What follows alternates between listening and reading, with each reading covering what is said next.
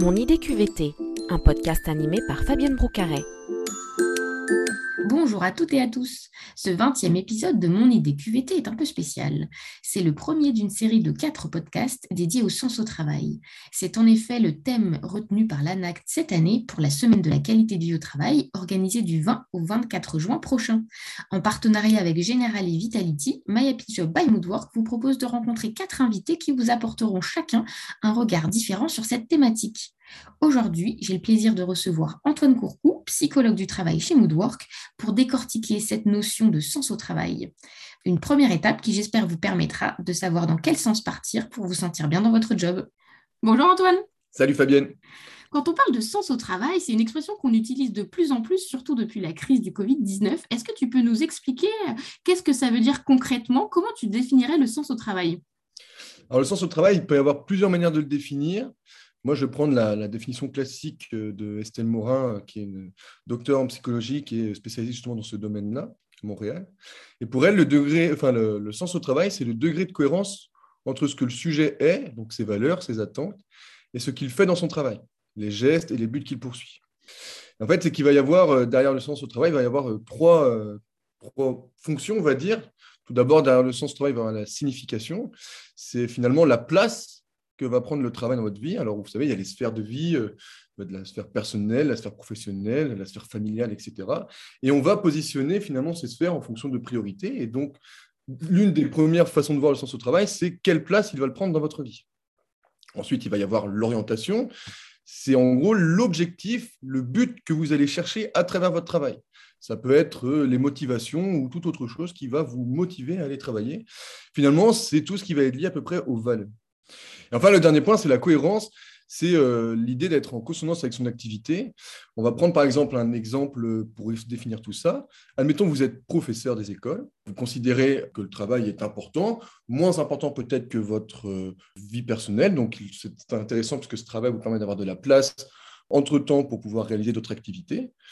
L'objectif, c'est que vous avez envie de transmettre, vous aimez la transmission, vous aimez euh, bah, finalement la culture et vous aimez le, transmettre. Donc, grâce à votre métier, vous allez pouvoir répondre à ces objectifs de vie.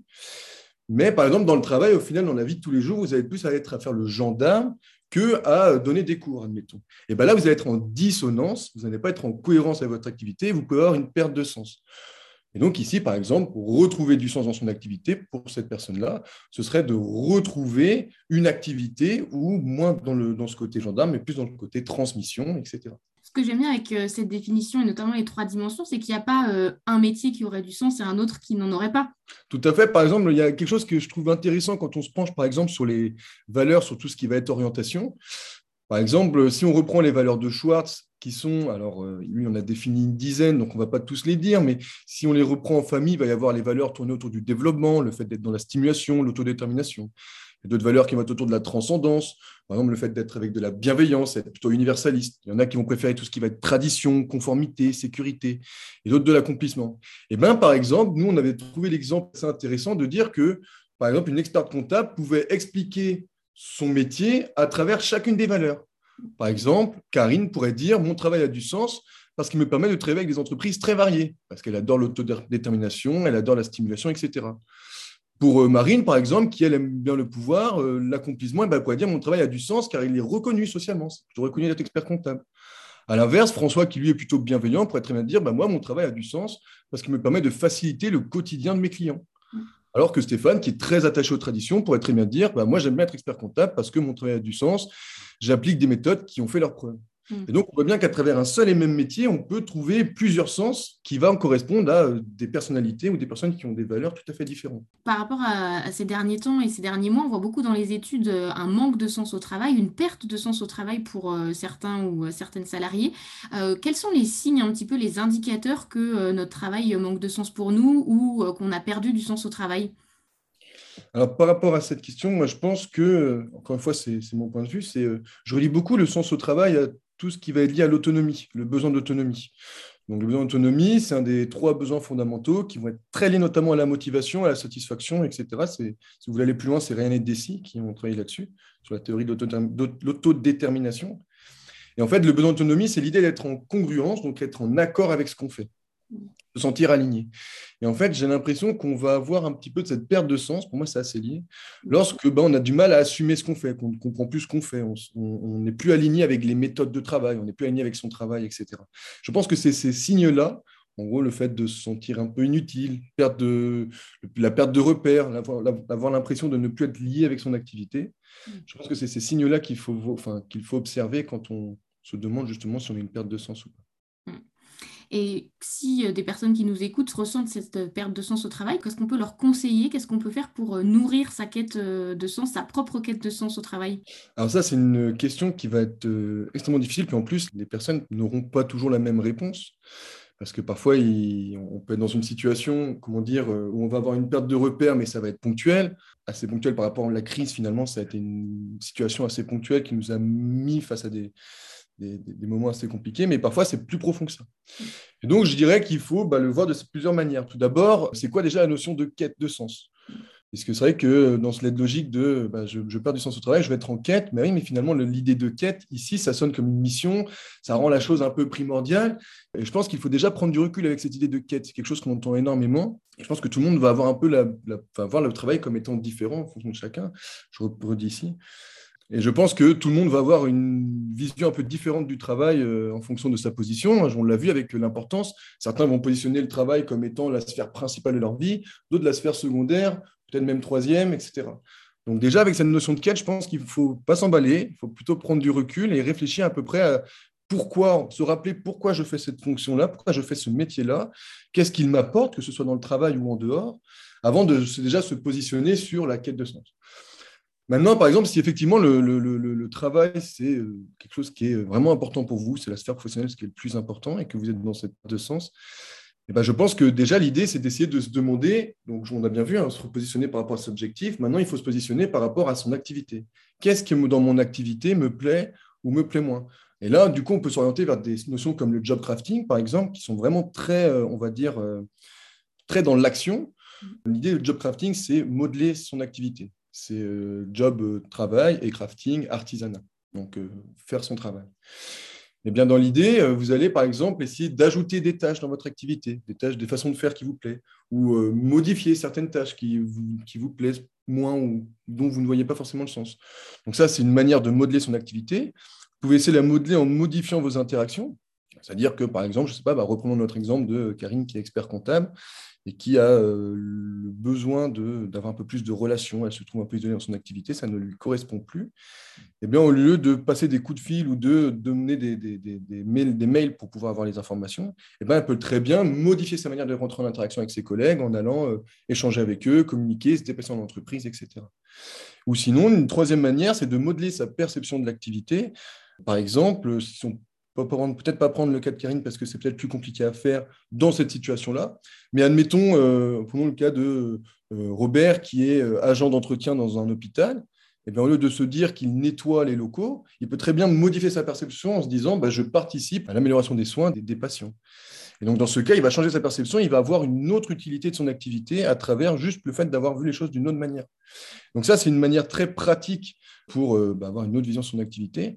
Maintenant, si ça ne suffit pas, et c'est possible que ça ne suffise pas, bah, je pense que dans ces situations-là, il ne faut pas hésiter à en parler véritablement. D'abord peut-être avec des gens qui vous connaissent, qui ont un peu plus d'informations sur vous-même. Peut-être qu'ils vont pouvoir vous aider à vous expliquer le pourquoi du comment vous êtes dans cette direction. Et puis après, si malgré tout c'est compliqué, je pense qu'il faut en parler avec euh, des spécialistes, tels que des psychologues notamment. Moi, je suis beaucoup de personnes dans cette situation-là, surtout après le Covid. Et euh, on va avoir soit d'abord des premiers entretiens sur euh, la motivation. Qu'est-ce qui vous motive dans votre activité? Ensuite, qu'est-ce qui vous plaît? Où se trouve la satisfaction Qu'est-ce que le travail comble chez vous? Et si vraiment euh, les choses sont euh, plus difficiles à s'orienter, ben là, on va aller voir sur tout ce qui est compétences. Qu'est-ce qui euh, bah, vous plaît et qu'est-ce que vous ne retrouvez pas dans votre activité? Mais ce qui est toujours un peu complexe dans ces situations-là, c'est que moi, j'aime bien dire attention quand même. Quand on est dans une activité, on sait ce qu'on a si on quitte cette activité, on sait ce qu'on perd, mais on ne sait pas ce qu'on gagne. Et parfois, bah, c'est plus c'est du situationnel. On est dans une situation où bah, forcément, un instant T, c'est compliqué, alors que sur le long terme, eh bien, en fait, on, peut retrouver des choses. Donc, il faut vraiment se repositionner à savoir qu'est-ce qui me plaît, quel est mon objectif, pourquoi je le fais. Parfois, on est dans une situation qui est difficile et les choses peuvent s'arranger avec le temps, mais Donc, dans la pire des situations, le mieux, c'est d'échanger avec, avec des psychologues du travail. Et dans des situations un peu plus ponctuelles, eh bien, revoir un peu son activité, revoir ses objectifs, ne pas hésiter à en parler avec ses amis, ses collègues. Dans ce que tu dis, ce qui est intéressant, c'est le temps d'introspection aussi, c'est de prendre du temps pour euh, se questionner, parce qu'on le voit, hein, le sens au travail est quelque chose de très euh, subjectif, et c'est vrai que dans la course effrénée qu'on a tous dans nos agendas, c'est parfois dur de prendre du temps, euh, ce petit temps de recul qui fait qu'on a un autre regard sur, sur la situation. Quand on parle de sens au travail, il y a une dimension aussi collective au niveau d'une équipe, au niveau d'une entreprise. Quels seraient tes conseils pour les RH, les managers, pour essayer bah, d'apporter apporter aussi du sens euh, au travail à leur équipe c'est un point de vue, mais je pense qu'aujourd'hui, notamment avec la, crise Covid, je pense qu'aujourd'hui, on se rend compte que dans le métier de manager, c'est vraiment plus orienté sur le côté technique, mais vraiment sur le côté humain. Il faut de plus en plus prendre en considération le besoin des salariés, l'écoute des salariés, parce qu'aujourd'hui, on voit bien que au-delà du fait que ben, les activités ou les méthodes d'activité ont peut-être changé et donc ça implique qu'il faille modifier peut-être ces méthodes de travail, eh bien, la motivation et la satisfaction vont être un avantage majeur pour que l'entreprise ou les équipes fassent bien l'activité. Et donc, je pense que pour passer par là, et donc de ce fait forcément retrouver du sens aussi dans l'activité, eh ben, je pense que les managers doivent énormément faire attention à tout ce qui est l'écoute des besoins des salariés, l'écoute notamment tout ce qui va être reconnaissance, l'évolution professionnelle, s'intéresser à euh, euh, la manière dont les salariés doivent faire leurs tâches. Pourquoi pas au lieu de donner juste une direction à un salarié, lui proposer plusieurs manières de faire, et c'est à lui de choisir celle qui lui conviendra le mieux aussi pour l'entreprise, ce qui est intéressant aussi, c'est qu'on voit bien qu'aujourd'hui, peut-être que les, salariés ont plus de mal avec cette idée de faire les choses ou faire l'activité juste pour une euh, raison personnelle. Peut-être qu'ils sont plus attachés à une certaine vision, à un enjeu collectif. Et donc, je pense que l'entreprise doit s'attacher davantage à être claire sur la vision, l'orientation qu'elle met dans son activité. Ça répond notamment aux besoins d'autonomie des salariés, c'est celui que j'abordais tout à l'heure. Et euh, aussi, pareil, il faut qu'elle soit assez claire sur sa clientèle d'entreprise. Je pense que pour l'entreprise, ce qui est important, c'est qu'elle soit suffisamment transparente. Alors, transparente, quand on dit ça, généralement, les entreprises, ça peut effrayer parce qu'elles se disent, maintenant, je ne peux pas tout dire, et je le comprends très bien. Mais en tout cas, dans ce qu'elle peut communiquer, que ce soit, euh, je sais pas moi, la manière de procéder, les décisions qu'elle a prises, etc., je pense qu'il est important de ne pas prendre les salariés pour des euh, personnes qui ne sont pas capables de comprendre. Je pense que tout le monde est capable de comprendre. Et donc, à l'idée, l'entreprise doit être de plus en plus transparente et les managers doivent faire de plus en plus attention, je pense, aux besoins de, leurs salariés. Quand je parle de besoins, pour être plus clair, le besoin de compétences, l'idée de se développer, le besoin d'affiliation, l'idée d'appartenir à un collectif, appartenir à un groupe, et le besoin d'autonomie, celui que j'ai développé tout à l'heure je retiendrai l'écoute qui est essentielle au, quotidien. Euh, j'aime bien terminer ce podcast avec un défi qu'on lance à nos auditeurs et à nos auditrices. Est-ce que tu aurais euh, un exercice, un conseil, une question qu'ils peuvent se poser euh, durant cette semaine pour bien débuter ce mois de la qualité du travail? Oui, j'ai même deux idées au final. Je me disais, peut-être la première idée, c'est on peut reprendre le, modèle du job crafting et bah, essayer, pourquoi pas, de remodeler votre perception de l'activité. Prenons un exemple pour, être un peu plus précis. Euh, si vous êtes, euh, je ne sais pas moi, euh, boulanger et que vous faites du pain, et ben essayez de voir comment vous pourriez voir votre activité de manière différente, à savoir, je participe à rendre la journée des enfants bien plus belle grâce à un petit déjeuner de qualité, par exemple. Et des grands aussi. Hein. Des grands et des grands aussi, bien sûr. Et euh, bah, ça, ça peut être une idée. Essayez de voir comment vous pourrez remodeler la perception de votre activité, vraiment dans cette idée de job crafting.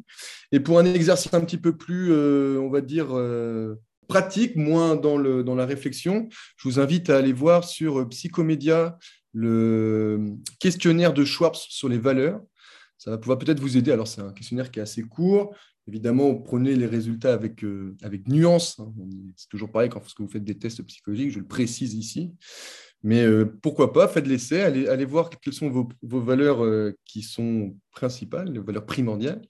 Et vous allez peut-être voir ici si votre activité répond plutôt bien à vos valeurs et même si vous êtes capable de définir le sens de votre activité à travers les valeurs qui vous sont présentées par le, par le test. Merci beaucoup Antoine. Bah, merci à toi, Fabienne. On vous mettra le lien euh, du test dans l'article, comme ça vous aurez toutes les références et je vous fais un petit peu de teasing. On aura aussi un podcast dédié aux valeurs, comme ça vous pourrez encore aller euh, plus loin et dans la continuité de nos échanges euh, avec Antoine. Je te souhaite une excellente journée et je te dis à très bientôt. Merci Antoine. Toi aussi, merci beaucoup. Bonne journée à tous.